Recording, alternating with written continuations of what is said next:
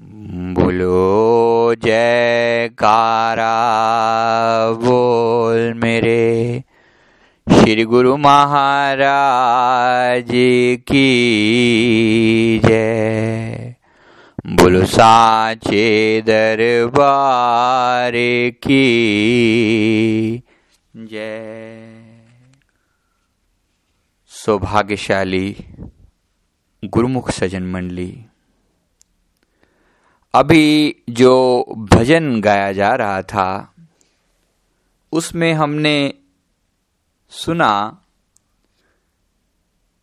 कि सेवक पर सतगुरु कितना रीझते हैं, कितना प्रसन्न होते हैं। सेवा के बारे में हमने ये पावन वचन सुने हैं संतों के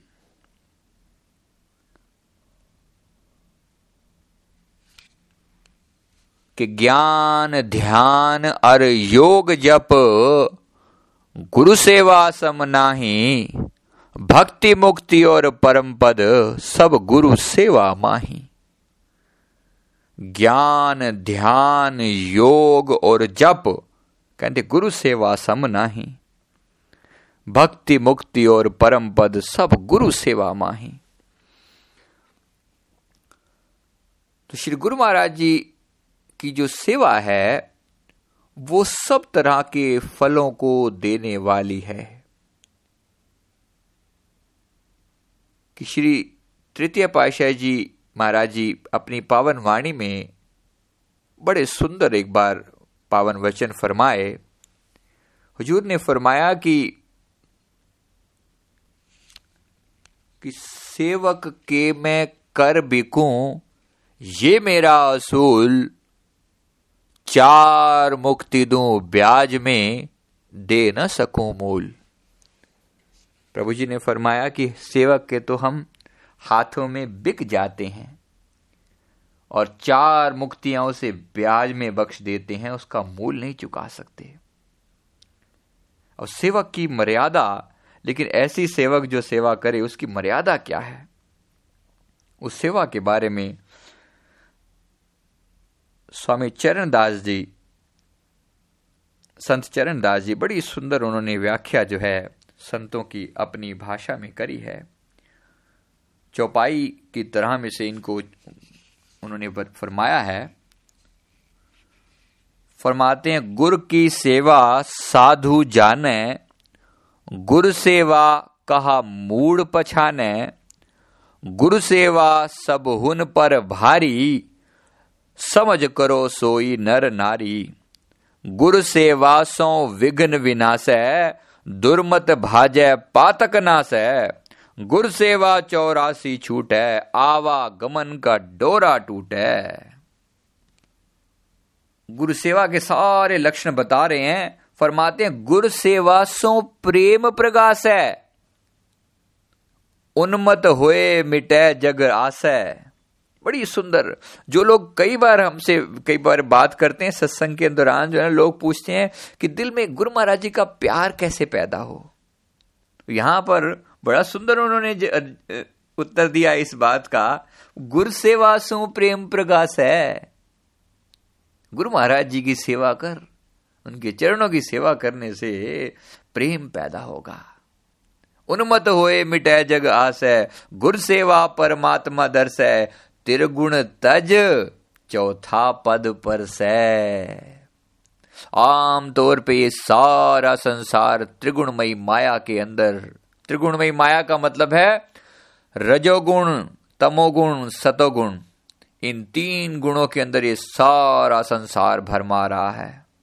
प्रभु यहाँ पर संत संत चरणदास जी जो हैं, यहाँ पर इस त्रिगुणमयी माया से निकलने का रास्ता बता रहे हैं। त्रिगुण तज चौथा पद पर से। गुरु सेवा परमात्मा दर्श। है परमात्मा का रूप क्या है जो दर्शन दर्शन देते हैं, जो आनंद नज़र आता है?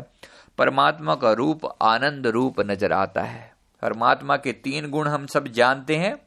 हम क्या कहते हैं? जय सच्चिदानंद जी, उसमें सत यानी अविनाशी है चित यानी चैतन्य है, ज्ञान है, ज्ञान रूप है परमात्मा, और तीसरा है आनंद रूप। देखो, ये तीनों रूप जो है सेवा करते हुए प्रकट हो जाते हैं। पहला जो है सत, यानी अविनाशी। तो जैसे परमात्मा आप अविनाशी है, सतगुरु की सेवा भी सेवक को अमर बना देती है। अविनाशी जिसका कभी नाश नहीं हो सकता। सेवक का ऐसा यश फैलता है, उसका कभी नाश नहीं होता। ऐसा पवित्र जो है, यश फैलता है। इसी प्रकार चैतन्य रूप है। सेवक के अंदर ज्ञान जो है, अपने आप प्रकट होने लगता है। अगर सचमुच सच्चे दिल से सेवा कर रहा है, भावपूर्वक सेवा कर रहा है, सेवा की मर्यादा जानते हुए सेवा कर रहा है, अपने आप को एक कुकर का भाव लेकर सेवा कर रहा है, कुत्ते का भाव लेकर सेवा कर रहा है कि मैं तो तेरे दर का एक मूल खरीदी गोला हूँ, गुलाम हूँ, मैं तेरी क्या सेवा कर सकता हूँ? हे मेरे सतगुरु हे मेरे दाता, मैं तेरी क्या सेवा करूँ? सेवक हमेशा ये मन में भाव लेकर वे सेवा भी करे। तन मन धन कुर्बान कर दे, जो आज्ञा दी जाए, बस। आज्ञा पर अपने आप को वार दिया जाए। एक वचन भी इधर से उधर नहीं। बीसवें बीस गुरु का कहना माने, बीसवें बीस गुरु का कहना माने, सो सेवक परमेश्वर की गत जाने। बीस में से बीस, यानी कि सौ परसेंट जिसको कहते हैं ना, सौ परसेंट अगर सतगुरु का कहना माना जाए। सतगुरु का कहना का मतलब यह है कि कोई भी जो, जहाँ पर हमारी सेवा लगी है, वहाँ के जो इंचार्ज हैं समझ लेना इस बात को। लोग इस बारे में बड़ा कंफ्यूज रहते हैं। लोगों की बात स्पष्ट नहीं हो पाती। कई बार प्रेमियों से हम बात करते हैं तो पूरी बात स्पष्ट नहीं हो पाती। कहते, गुरु महाराज जी तो हमें कब सेवा देंगे? गुरु महाराज तो हमसे कोई वचन करते नहीं। भाई, जो आपके इंचार्ज हैं, जिनके पास आपकी सेवा लगाई गई है, वो जो भी कह रहे हैं, उनकी आज्ञा ही गुरु महाराज जी की आज्ञा है। इस बात को अपने अंदर स्पष्ट कर लेना समझ लेना इस बात को। तो उसकी आज्ञा आज्ञा, बस सारा खेल जो है, आज्ञा मोज का है। जैसे पहले भी अर्ज़ करी थी एक बार सत्संग में कि अगर उसकी आज्ञा से अगर वो कहें, आपके जो इंचार्ज हैं, अगर वो कहें कि भाई खड़े रहे यहाँ पर, सेवा करने की ज़रूरत नहीं है, सेवा के लिए इंतज़ार करो तो खड़े रहने में आपको लाभ है, क्योंकि आप आज्ञा से खड़े हैं। हमने अच्छे से याद है एक बार, एक भगत जी के साथ सड़क पर कहीं जा रहे थे। तो सड़क पार करने हुए इधर से जब, क्योंकि देख रहे थे दोनों तरफ़, भाई, सड़क पार करनी है। तो ट्रैफ़िक दोनों तरफ़ से आ जा रहा था, एक दो तरफी सड़क थी। तो पहले इधर देखा इधर देखा तो उनको, उन्होंने कहा कि, रुक जाओ। तो रुक गए। उसके बाद जैसे देखा माहौल कि मतलब ट्रैफ़िक नहीं है तो सड़क पार करने लगे। अब वो भगत जी वहीं पीछे के पीछे खड़े रह गए। तो उनको कहा भी चलो। कहा, जी, आपने रुकने के लिए आज्ञा दी थी, उसके बाद तो आपने आज्ञा दी नहीं। अब जिन्होंने कहा था, उनको भी बड़ा पश्चाताप हुआ, लेकिन इस बात पे खुशी बड़ी हुई कि हमने रुकने को कहा, ये रुक गए। उसके बाद जब तक चलने को नहीं कहा गया, नहीं चले। आज्ञा पालन बात बहुत छोटी है, लेकिन इसका मतलब असर कितना गहरा है कि मौज, आज्ञा। अगर रुकने को कहा गया है तो रुके हैं। चलने को कहा गया है, चले हैं। बस, अपनी मन को मिटाने का इससे उत्तम और क्या साधन होगा? आप सोचिए, हम सब सेवा करने का जो भाव क्या है? मन से मुक्ति तो पानी है, माया से मुक्ति तो पानी है। मन से मन को मिटाने का और क्या होगा? मन हमारा कहाँ अटका हुआ है? हम आत्मा को परमात्मा से मिलाना चाहते हैं ना? अंततः तो हमारे सबका एक ही एम है, एक ही लक्ष्य है। आत्मा के ऊपर मन बैठा हुआ है। ठीक है? आत्मा को तो हमने किसी ने देखा नहीं, लेकिन मन को हम सब जानते हैं। आज फला चीज़ के लिए मेरा मन नहीं कर रहा। आज मेरा मन उठने का नहीं कर रहा। आज जो है सेवा के लिए मन तैयार नहीं है। ये हम करते हैं ना इस प्रकार से। हम मन को जानते हैं, आत्मा को तो नहीं जानते। और मन कहाँ अटका हुआ है? शरीर के अंदर अटका हुआ है। कभी शरीर को थोड़ी सी तकलीफ़ हो जाए, आज मेरा मन उठने को नहीं कर रहा। क्यों? क्योंकि थोड़ा सिर दुख रहा है। सिर दुख रहा है, थोड़ा सिर ही दुख रहा है। अगर मन मनाया जाए तो मन उठने, लोग उठकर सेवा भी करते रहते हैं। दुखते सिर के अंदर भी सेवा चलती रहती है, कोई बड़ी बात तो नहीं है। दुखते सिर क्या? दुखते शरीर के अंदर लोग सेवा करते रहते हैं। पूरे तन में पीड़ा हो रही है, तब भी लोग सेवा करते रहते हैं। यानी मेरी बेनती क्या है, जरा बात को समझने का प्रयास करें कि पहले तो हम तन को ही लगाएँगे ना। हम जानना चाहते हैं आत्मा को। हम जानना चाहते हैं आत्मा को। आत्मा के ऊपर परत है मन की। और मन के ऊपर परत है शरीर की। आखिर तो शरीर के अंदर ही फंसा हुआ है ना मन। इस इंद्रियों के अंदर ही तो फंसा हुआ है। ये पाँच ज्ञानेन्द्रियाँ और पाँच कर्मेंद्रिय, इन्हीं के अंदर तो मन अटका हुआ है। तो जब हम शरीर को, अपनी इच्छाओं को, अपनी वासनाओं को मन जब करे, जिस काम के लिए मन करे, उसको वहाँ से हटाकर सतगुरु की सेवा में जब हम लगा देंगे तो अपने आप मन को भी लगना ही पड़ेगा। पहले तन को लगाएँगे ज़ाहिर सी बात है, तन से ही शुरू होगी ना बात तो। तन में मन, तन के अंदर ही मन अटका हुआ है। तन थक जाता है तो मन भी थक जाता है। तो जब तन, इस प्रकार से हम तन को पहले तन को लगाना, यानी सेवा, तन से सेवा पहले की जाए, धन से की जाए, तन और धन के अंदर मन अटका हुआ है। धीरे धीरे करके मन में परिवर्तन आएगा। और मन बदल गया तो मन के अंदर ही तो आत्मा छिपी हुई है। मन के पीछे ही आत्मा छिपी, अंदर तो नहीं, पीछे। मन के पीछे आत्मा छिपी हुई है। मन, आत्मा के ऊपर मन का पर्दा है। तो इस प्रकार से ये तरीका है। हमने मन की माननी बंद करनी है। मनमानी बंद करनी है, मन मति का त्याग करना है, गुरु की मति धारण करनी है। गुरु की मत तू ले, याने। भक्ति बिना बहु डूबे से आने। भक्ति के बिना बड़े बड़े सियाने डूब गए हैं। इसलिए, गुर की मत तू ले याने, माफ़ करना, शब्द गलत यूज़ किए। गुर की मत तू ले याने, मन की मत पे मत चल। गुर की मत तू ले याने, भक्ति बिना बहु डूबे सियाने। गुर की मत ले, मन मति मत कर। तो ये सारा खेल जो है, आज्ञा पालन का है। किस प्रकार से आज्ञा से सेवा की जाती है? कई बार हम देखते हैं, शरीर की लिमिट से ऊपर उठ के सेवा करना। आज्ञा हो जाए कि ये काम फिनिश करना है, रात को ये सेवा पूरी करनी है। आप देखिए, माफ़ करना, देखिए गुरुमुख, संसार में कभी कभी जो लोग दफ्तर वाले हैं, काम करते हैं, या अपना काम भी है, दिवाली के दिनों में हम लोगों से बात करते हैं ना किसी की दुकान है, मिठाई की दुकान है, कपड़े की दुकान है, दिवाली के दिनों में खूब सेल होती है। तो कहते हैं, रात सुबह के तीन तीन बज जाते हैं। मार्केट ऐसी है, खुलती शाम को है। वैसे आमतौर पे जो मार्केट नौ दस बजे बंद हो जाया करती थी, वो रात को ग्यारह, बारह, एक एक बजे तक खुली रहती है। उसके बाद समेटा समेटी और ये करते कराते कहते सुबह के ढाई तीन बज जाते हैं। हम पूछते हैं अच्छा प्रॉफिट कितना होता है? हर एक का खैर अपना अपना है, हम किसी को क्या क्या कहना। लेकिन वो कहते हैं कि दिवाली के दिनों में हमारा मतलब अच्छी कमाई हो जाती है, मेहनत करते हैं। जो भी उनकी कमाई होती होगी, मान लीजिए पचास हज़ार, लाख, डेढ़ लाख, दो लाख भी कमा लेते होंगे दिवाली के कुछ दिनों के अंदर अंदर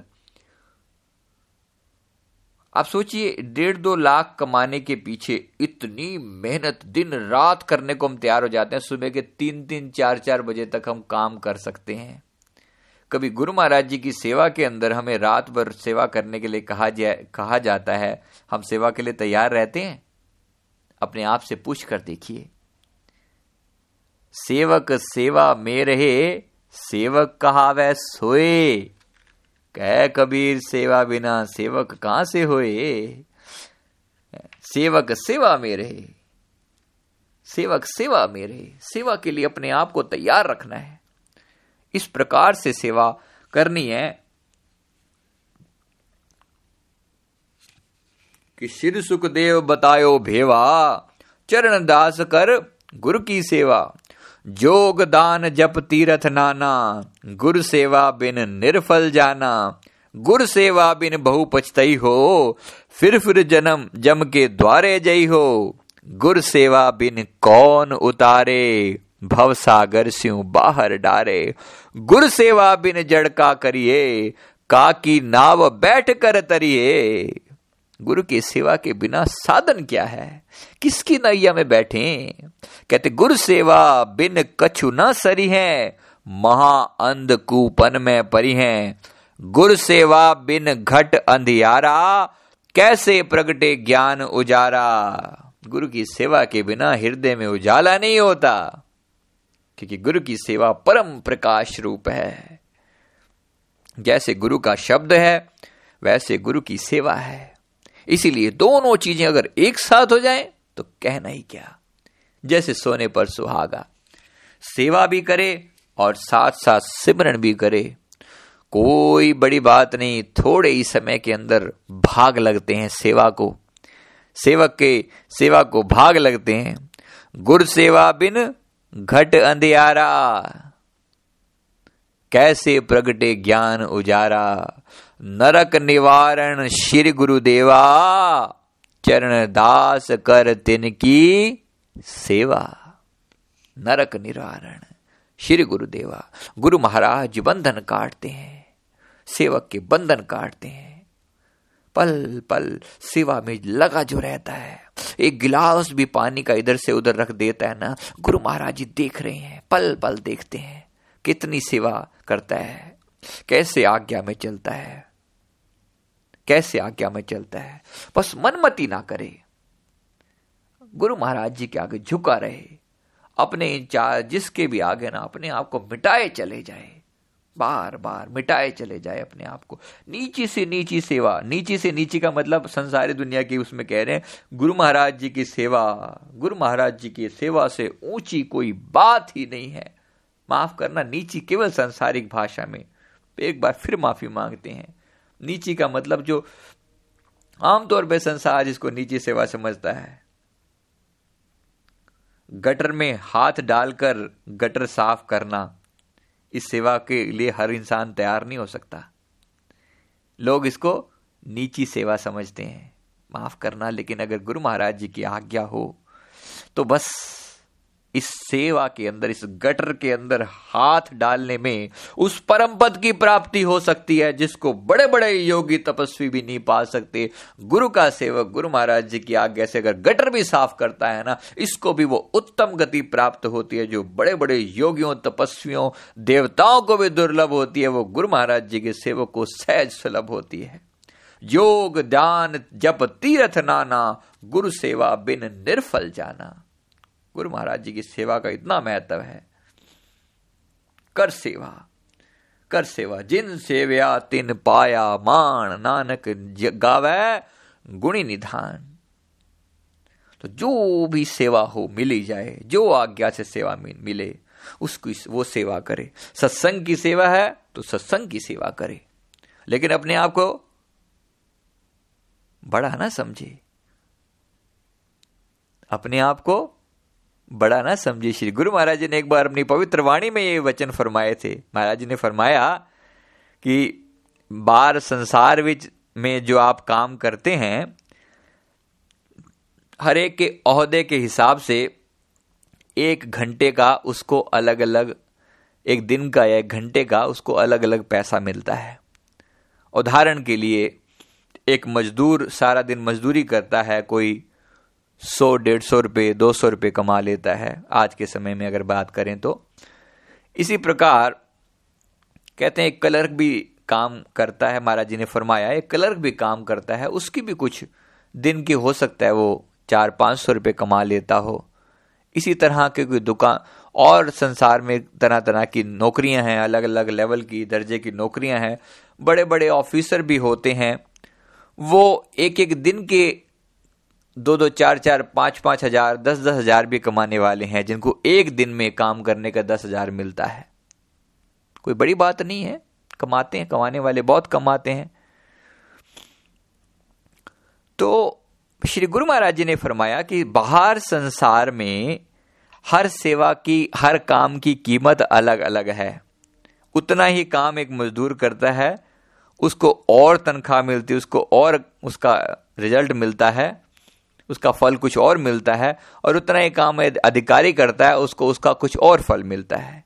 लेकिन, मेरे प्यारे प्रभु ने अपने मुखारविंद से फरमाया, लेकिन श्री अनंतपुर दरबार के अंदर कोई जो मर्ज़ी सेवा करे, चाहे वो श्री गुरु मैंने गिनवाई सेवाएँ, चाहे वो लंगर की सेवा कर रहा है चाहे वो बर्तन धोने की सेवा कर रहा है, चाहे वो सत्संग की सेवा करता है, चाहे वो मोती बाग में सेवा कर रहा है, चाहे वो सफाइयों की सेवा कर रहा है, वो जो भी सेवा कर रहा है, सबकी सेवा का फल एक है। श्री गुरु दरबार की सेवा में कोई भेद नहीं है। समझ में आ रही है बात? श्री गुरु माई के पवित्र वचनों को जरा समझने का प्रयास करें। क्या फरमा रहे हैं कि सेवा में कोई भेद नहीं है।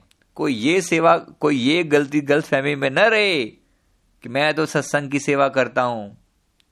माफ़ करना गुरमुखो, ये जो बोल रहा है ना, इसके अंदर भी कहीं ना कहीं हो में भरी हो, कहीं ना कहीं इस बात का मान ना हो। अपने मन को आप समझाया जा रहा है कि ये मेरे मूड मन, ये मूर्ख तू पहले खुद समझ ले, किसी और को बाद में बोलियो। मता तू मन के अंदर मान करके बैठ जाए। कि तू तू तो सत्संग की सेवा करता है।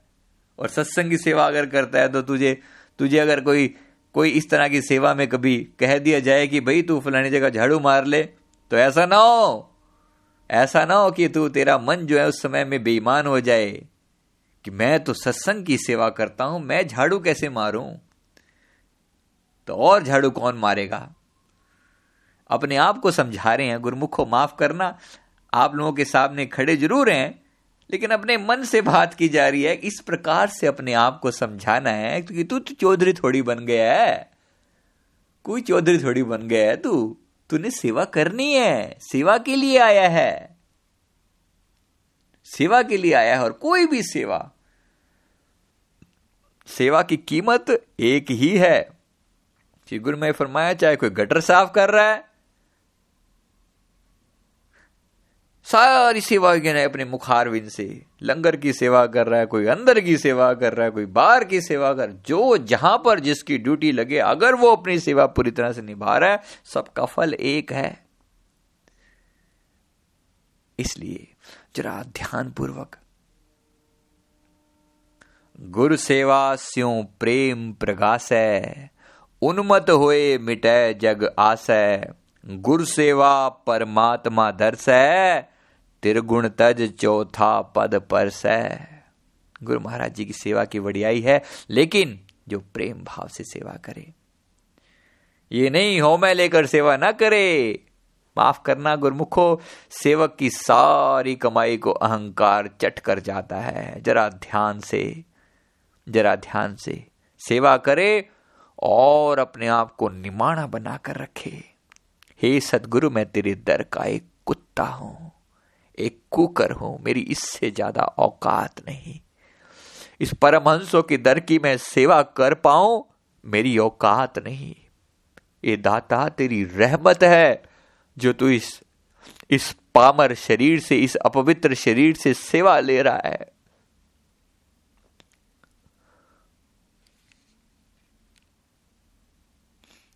तुमरे गुण क्या कहा मेरे सतगुरा?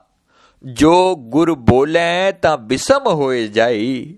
हम जैसे अपराधी अवर को राखे, जैसे हम सतगुरु राख लिए छड़ाई। हे मेरे स्वाई, हे मेरे प्यारे, मैं तेरे गुण क्या कहूँ? हे सतगुरु जो गुरु बोले ता बिसम हो जाए तेरे पवित्र वचन सुन के मेरा मन विस्माद से, आनंद से भर भर जाता है।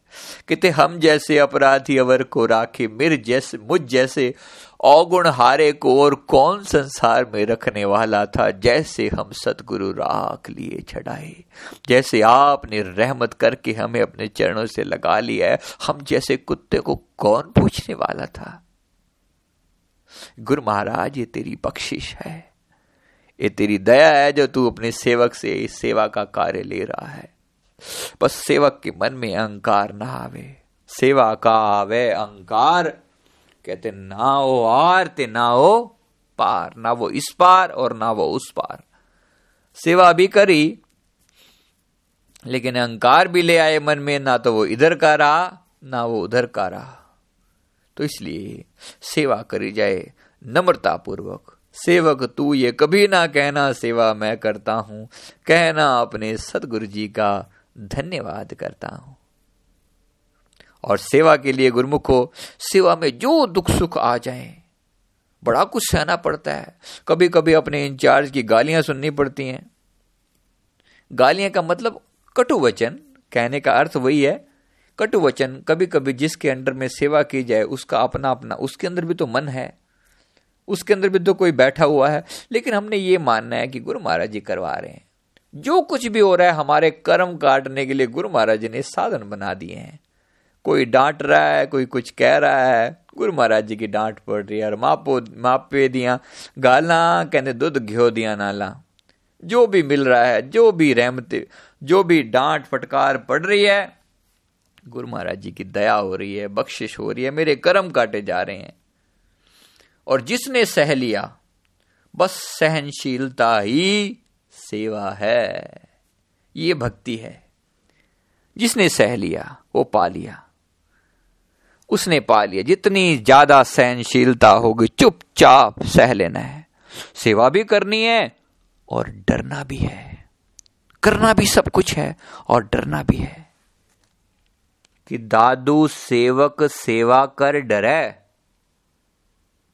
संत दादू दयाल जी फरमाते हैं, कहते, दादू दादू, सेवक सेवा कर डरे, हम थे कछु ना होए। तू है तैसी बंदगी कर नहीं जाने कोए। सेवक सेवा भी करे और डरे भी सही। कि हम तय कछु ना होए। पूज्य महात्मा जी फरमाते हैं, हमारे बड़े महात्मा जी फरमाते हैं, सेवक सेवा करे भी सही, डरे भी सही कहते, दरबार में, इस दरबार में सेवा भी करे करे भी सही, डरे भी सही और मरे भी सही। करे, करने में कमी ना रखे, डरे भी सही, डर के रहे। हे गुरु महाराज, मेरे से गलती ना हो जाए। पूज्य महात्मा जी ने कान पकड़ के बात फरमाई थी। हे गुरु महाराज, मुझसे गलती ना हो जाए। कान पकड़े बार बार माफ़ी मांगे अपने सतगुरु से। मुझसे गलती ना हो जाए। मेरी तोड़ निभ जाए। मेरी तोड़ निभ जाए। करे भी सही, डरे भी सही और मरे भी सही। अपने आप को बिल्कुल छिपा कर निमाणा करके कि मेरी क्या औकात है। एक चीटी की तरह सेवा कर सकता हूँ। मेरी को सेवा करनी नहीं आती, दाता। हमारी क्या औकात है? सेवा तो परमहंस कर सकते हैं। सेवा तो आप कर सकते हो, साईं जी। हम क्या सेवा करेंगे? जो एवड ऊँचा होएगा, जो इतना ऊँचा होएगा, वो उस ऊँचे को जानेगा और वही उसकी सेवा करेगा। हम तो जान ही नहीं सकते। बस जैसे तैसे रुल दे, खुल दे, तेरे चरणों के साथ जुड़े हुए हैं। हम पर इतनी कृपा करके तेरे चरणों से जुड़े रहे। सेवक को अपना मान आप बख्शियो। और दाता, वो बड़ा बख्शनहार है। बहुत बख्शनहार है, बड़ा दयालु है। छोटी छोटी बातें ना दिल पर ऐसे, ऐसी बहाने ढूंढ रहा होता है, बहाने ढूंढ रहा होता है। भगत मधु कपूर जी हैं, बेंगलोर में, शायद आप लोग जानते हो। एक सुंदर सा वो भजन श्री हुजूर के चरणों में बोलते हैं, महाराज जी को बड़ा पसंद है वो भजन। कहते, कोई खूबसूरत सा करके बहाना, मेरी नैया भव से पार लगाना। हे सतगुरु, हम तेरी क्या सेवा करेंगे? तू कोई बहाना बना लेना बस। कोई खूबसूरत सा करके बहाना, मेरी नैया भव से पार लगाना। कोई ना कोई बहाना लगा लेना दाता जी हम पर दया करना, कोई बहाना लगा लेना। बेंगलोर में उन्नीस सौ अट्ठानवे, निन्यानवे की ये बात है, वहाँ पर एक हर्ष बहन जी होते थे, जो आनंद शिक्षा केंद्र स्कूल बना हुआ है अपना दरबार का। वहाँ पर उनकी सेवा लगी हुई थी, वहाँ के प्रिंसिपल थे। तो काफ़ी साल से वहाँ सेवा कर रहे थे, शायद आठ, दस साल या ज़्यादा हो गए थे, पूरा नहीं पता।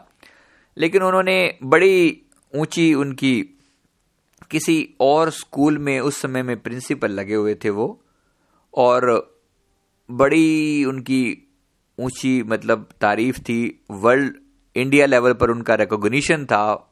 राष्ट्रपति से भी उनको अवार्ड वगैरह मिला हुआ था। मतलब बड़े ऊँचे दर्जे के टीचर थे तो किसी और स्कूल में प्रिंसिपल थे, लेकिन अपने दरबार में जब अपना आनंद शिक्षा केंद्र खोला गया तो ये इन्होंने वहाँ की नौकरी छोड़कर, वहाँ की जॉब छोड़कर अपने दरबार की सेवा रूप में इन्होंने ये सेवा स्वीकार करी।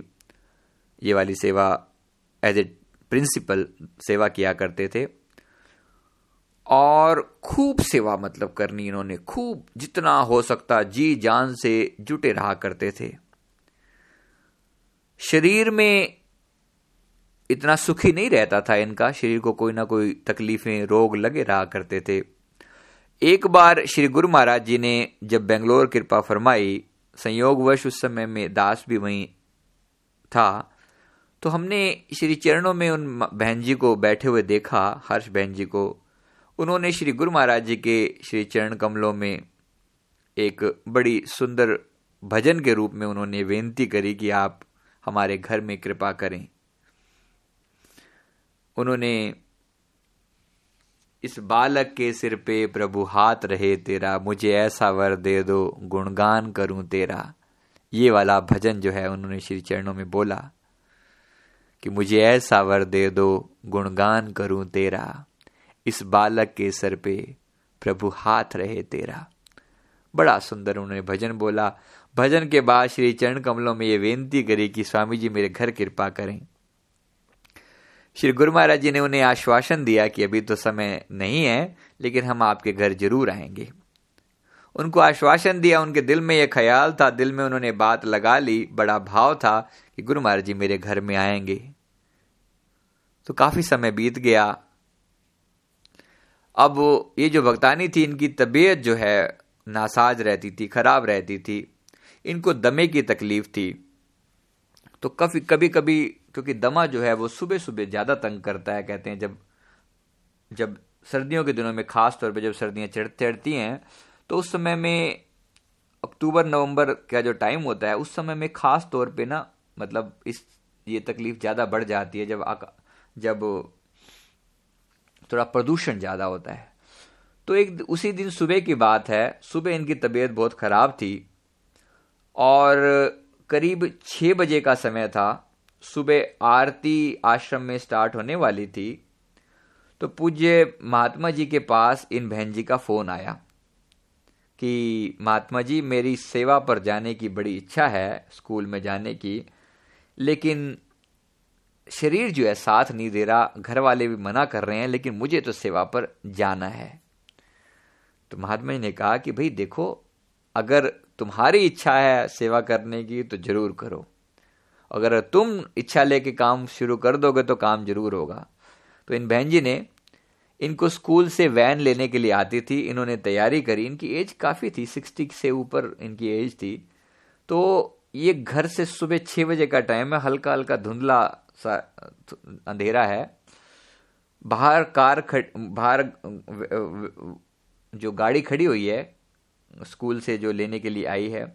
ये बहन जी घर से निकलकर और जो है गाड़ी की तरफ़ जा रहे हैं। इनके भगत जी जो थे, इनके पति, उन्होंने इनको पकड़ा हुआ है क्योंकि शरीर को में इतनी हिम्मत नहीं थी कि जा सकें, तकलीफ़ ज़्यादा थी तो उन्होंने इनको पकड़ा हुआ था कि थोड़ा इनको सहारा दे के आगे ले जाएँ। वो कहते हैं, उस समय में इनकी दोनों पुत्रियाँ, इनकी जो लड़कियाँ थी, वहाँ खड़ी हुई थी साथ में। कहते हैं कि उस समय में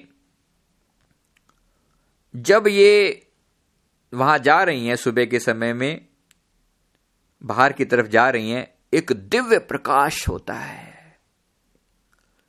वो सारा उनका, क्योंकि सुबह का अंधेरा था, छह बजे के करीब उस समय अंधेरा था सर्दियों के दिनों में, और एकदम तेज रोशनी हुई, बड़ी तेज प्रकाश हुआ, बहुत तेज रोशनी हुई। उस रोशनी के बीच में इन्होंने क्या देखा? कि श्री गुरु महाराज जी के पवित्र कर कमल जो हैं, ऐसे बाजुएँ फैली हुई हैं और श्वेत वस्त्र इनको नज़र आ रहे हैं। श्वेत वस्त्रों में श्री गुरु महाराज जी स्वयं सामने हुजूर दाता दयाल जी प्रकट हुए हैं इनके घर में और ऐसे इशारा कर रहे हैं जैसे अपनी तरफ़ आने के लिए। और इन भक्तानी ने श्री गुरु माई के पवित्र दर्शन किए एकदम से इनके मुँह से ऐसा चेहरा खिल गया, कहते, अरे, मेरे गुरु महाराज जी आ गए, मेरे गुरु महाराज आ गए, मेरे गुरु महाराज आ गए, बस। एकदम से ऐसा दिव्य प्रकाश इनके अंदर से एक ज्योत निकली और जाकर श्री गुरु महाराज जी के श्वेत वस्त्रों में समा गई। ऐसा परम प्रकाश। जयकारा बोल मेरे। श्री गुरु महाराज की जय। आत्मा का परमात्मा में से मिलन होता है। सुना था। बातें पुरानी पड़ी थी किताबों में। लेकिन ऐसा दिव्य नज़ारा। शायद किसी ने देखा, सुना हो। उनकी पुत्रियों ने, उनकी बेटियों ने बाद में दरबार में आकर महात्मा जी के सामने पूरा किस्सा सुनाया। कहते, हमने नाम नहीं लिया हुआ। हमें गुरु महाराज जी का मुखार भी नज़र नहीं आया, लेकिन सुंदर चिट्टा चोला, ऐसे खुलियाँ बाहें, ऐसे नज़र आए, गुरु महाराज जी ऐसे कर कमल करके खड़े, और मेरी माता जी के मुँह से निकला। अरे, मेरे गुरु महाराज जी आगे खुली आँखें, और जैसे ही आँखें खुली, अंदर से एक तेज प्रकाश निकला, और श्री गुरु महाराज जी के श्वेत वस्त्रों में देखते देखते समा गया। और उस अपनी आत्मा को अपने साथ लेकर, और गुरु महाराज जी का वो सुंदर रूप वहाँ से गायब हो गया। उनका शरीर कहते हैं, उनके पति उनके भगत जी जो थे, उन्होंने उठाया हुआ था। कहते हैं कि मैंने जब उनका शरीर जो है, जब मेरे क्योंकि आत्मा निकल गई, शरीर निढाल हो गया तो मेरी झोली में इस प्रकार से मैंने पीछे से पकड़ा ही हुआ था उनको तो मेरी झोली में इतने हल्के फूलों की तरह जैसे मेरी झोली में आकर गिर, गिरे हों, मैंने उनको सहज ही उनको लेकर लेटा, लेटाया वहाँ पर। और इतना हल्का शरीर उनका, क्योंकि जहाँ सदगुरु ने आप रहमत फरमाई हो, ऐसा दिव्य प्रकाश गुरुमुखो देखा, सुना। जो मेरी अर्ज़ थी, स्पेशली जिस बात के लिए किस्सा ये वाली बात शुरू करी, उस समय मेरे मेरे प्यारे सतगुरु जो हैं, भौतिक रूप से दाता दयाल जी उस समय में ग्वालियर विराजमान थे। भौतिक रूप से श्री गुरु महाराज जी उस समय में ग्वालियर में कृपा फरमाई हुई थी। प्रभु जी, ग्वालियर में सुबह का टाइम जैसे छह बजे का था। जैसे अभी भी अर्ज़ करी कि वो जो मधु कपूर भगत जी हैं मधु कपूर भगत जी को गुरु महाराज जी फरमाते हैं कि ये हमारा अर्जुन है। अगर ये अर्जुन है तो ज़ाहिर सी बात है कि वो खुद कौन है? आप समझ सकते हैं। भगवान श्री कृष्ण का ही रूप है। या ये जिस भी रूप में मानिए, खैर वो तो अपने मन के भाव हैं, कोई फ़र्क नहीं पड़ता। परमात्मा की ज्योत हमेशा एक ही होती है। तो मधु कपूर भगत जी उस समय में दिल्ली एयरपोर्ट पर खड़े थे और कहते कि हमें जाना था कहीं बाहर। यहाँ श्री प्रभु जी ने फ़ोन किया मधु कपूर भगत जी को और उनसे बात कर रहे हैं। और उनसे बात भी हमेशा मित्र की तरह करते हैं, गुरु महाराज जी। महाराज जी ने फोन किया मधु कपूर भगत जी को कहा कि मधु कपूर तेन याद है वो ਸਾਡੀ ਬੰਗਲੌਰ ਵਿੱਚ ਭਗਤਾਣੀ ਹੁੰਦੀ ਸੀ ਉਹ ਜਿਹੜੀ ਉਹਨਾਂ ਨੇ ਅਰਜ਼ ਕੀ ਮਦਕੌਰ ਭਗਤ ਜੀ ਨੇ ਕਿ ਜੀ ਜੀ ਸਵਾਮੀ ਜੀ ਮੈਨੂੰ ਯਾਦ ਹੈ ਉਹ ਜਿਹੜੀ ਸਕੂਲ ਵਿੱਚ ਜਿਹੜੀ ਪ੍ਰਿੰਸੀਪਲ ਲੱਗੀ ਹੋਈ ਹੈ ਕਹਿੰਦੇ ਮਹਾਰਾਜ ਨੇ ਫਰਮਾਇਆ ਹਾਂ ਹਾਂ ਹਾਂ ਉਹੀ ਉਹੀ ਕਹਿੰਦੇ ਜੀ ਕਹਿੰਦੇ ਉਹ ਇਸ ਵਾਰੀ ਜਦੋਂ ਅਸੀਂ ਗਏ ਸੀ ਗਏ ਸੀ ਨਾ ਬੰਗਲੌਰ ਤੇ ਉਹ ਸਾਨੂੰ ਕਹਿੰਦੀ ਸੀ ਸਾਡੇ ਘਰ ਆਓ ਸਾਡੇ ਘਰ ਆਓ हमारे घर कृपा करो तो महाराज जी ने ये कहकर फरमाया ਕਹਿੰਦੇ ਮਦ ਕਪੂਰ ਅਜ ਨਾ ਅਸੀਂ ਉਸਦੇ ਘਰ ਹੋ ਆਇਆ ਤੇ ਇਹਨੂੰ ਲੈ ਵੀ ਆਇਆ ਫੁੱਲੋ ਜੈਕਾਰਾ ਬੋਲ ਮੇਰੇ श्री गुरु महाराज की जय श्री गुरु मैंने फरमाया ਅੱਜ ਅੱਜ ਉਸਦੇ ਘਰ ਅਸੀਂ ਹੋ ਵੀ ਆਇਆ ਤੇ ਉਹਨੂੰ ਲੈ ਵੀ ਆਇਆ ਮਹਾਰਾਜ ਜੀ ਨੇ ਫਰਮਾਇਆ ਕਹਿੰਦੇ ਆਖਰੀ ਦਮ ਤੇ ਉਸ ਦਾ ਖਿਆਲ ਸੇਵਾ ਵਿੱਚ ਸੀਗਾ ਕਹਿੰਦੇ ਉਹਨੂੰ ਬੜੀ ਤਕਲੀਫ ਰਹਿੰਦੀ ਸੀ ਲੇਕਿਨ ਆਖਰੀ ਸਵਾਸ ਤੇ ਵੀ ਉਸ ਦਾ ਖਿਆਲ ਜਿਹੜਾ ਨਾ ਸੇਵਾ ਵਿੱਚ ਸੀਗਾ ये श्री गुरु माई ने जिस बात को लेकर हमने बात शुरू करी थी ये मेन बात थी वो कहना चाहते थे कि आखिरी दम में उसका ख्याल सेवा में था इसलिए हमें जाना पड़ा। ये अपने सेवक को वड़ियाई दे रहे हैं। सब कुछ करण करावण वाले हाप हैं, वरना हमारी क्या औकात है हम आपकी सेवा कर सकें। लेकिन हे बख्शणहार, हे परम दयाल सतगुरु, तू अपने सेवक को जो मर्ज़ी वड़ियाई दे। हे शहनशाह, हे मेरे प्यारे, तेरे चरणों में नतमस्तक है सदा। सदा हमारा सर आपके चरण कमलों में झुका रहे। हे दाता, बनी रहे। तुमरी ठकुराई। चाकर खो देओ सेवकाई। बनी रहे। तुमरी ठकुराई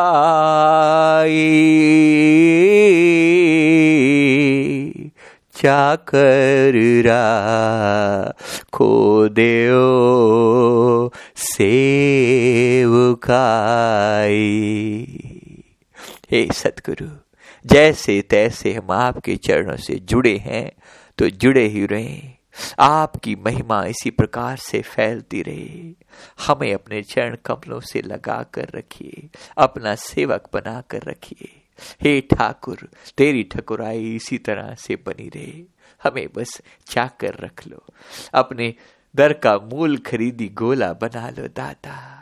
इन्हीं नियमों के साथ जुड़कर आपके पवित्र चरणों से जुड़े रहें और एक दिन इसी प्रकार आपके सुंदर स्वरूप के अंदर हमारी भी तुच्छ जो ये आत्मा है, आपके चरण कमलों के साथ मिल जाए।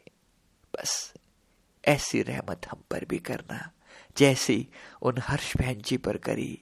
हे दाता हम पर भी रहमत करना, हमारी भी तिल फुल सेवा श्री चरणों में स्वीकार करना और अपना बना लेना। अपने आप गलना ला लेना दाते आ असी तेरे हाँ सोने असी तेरे हाँ असी तेरे हाँ। बोलो, जयकारा। बोल मेरे। श्री गुरु महाराज की जय।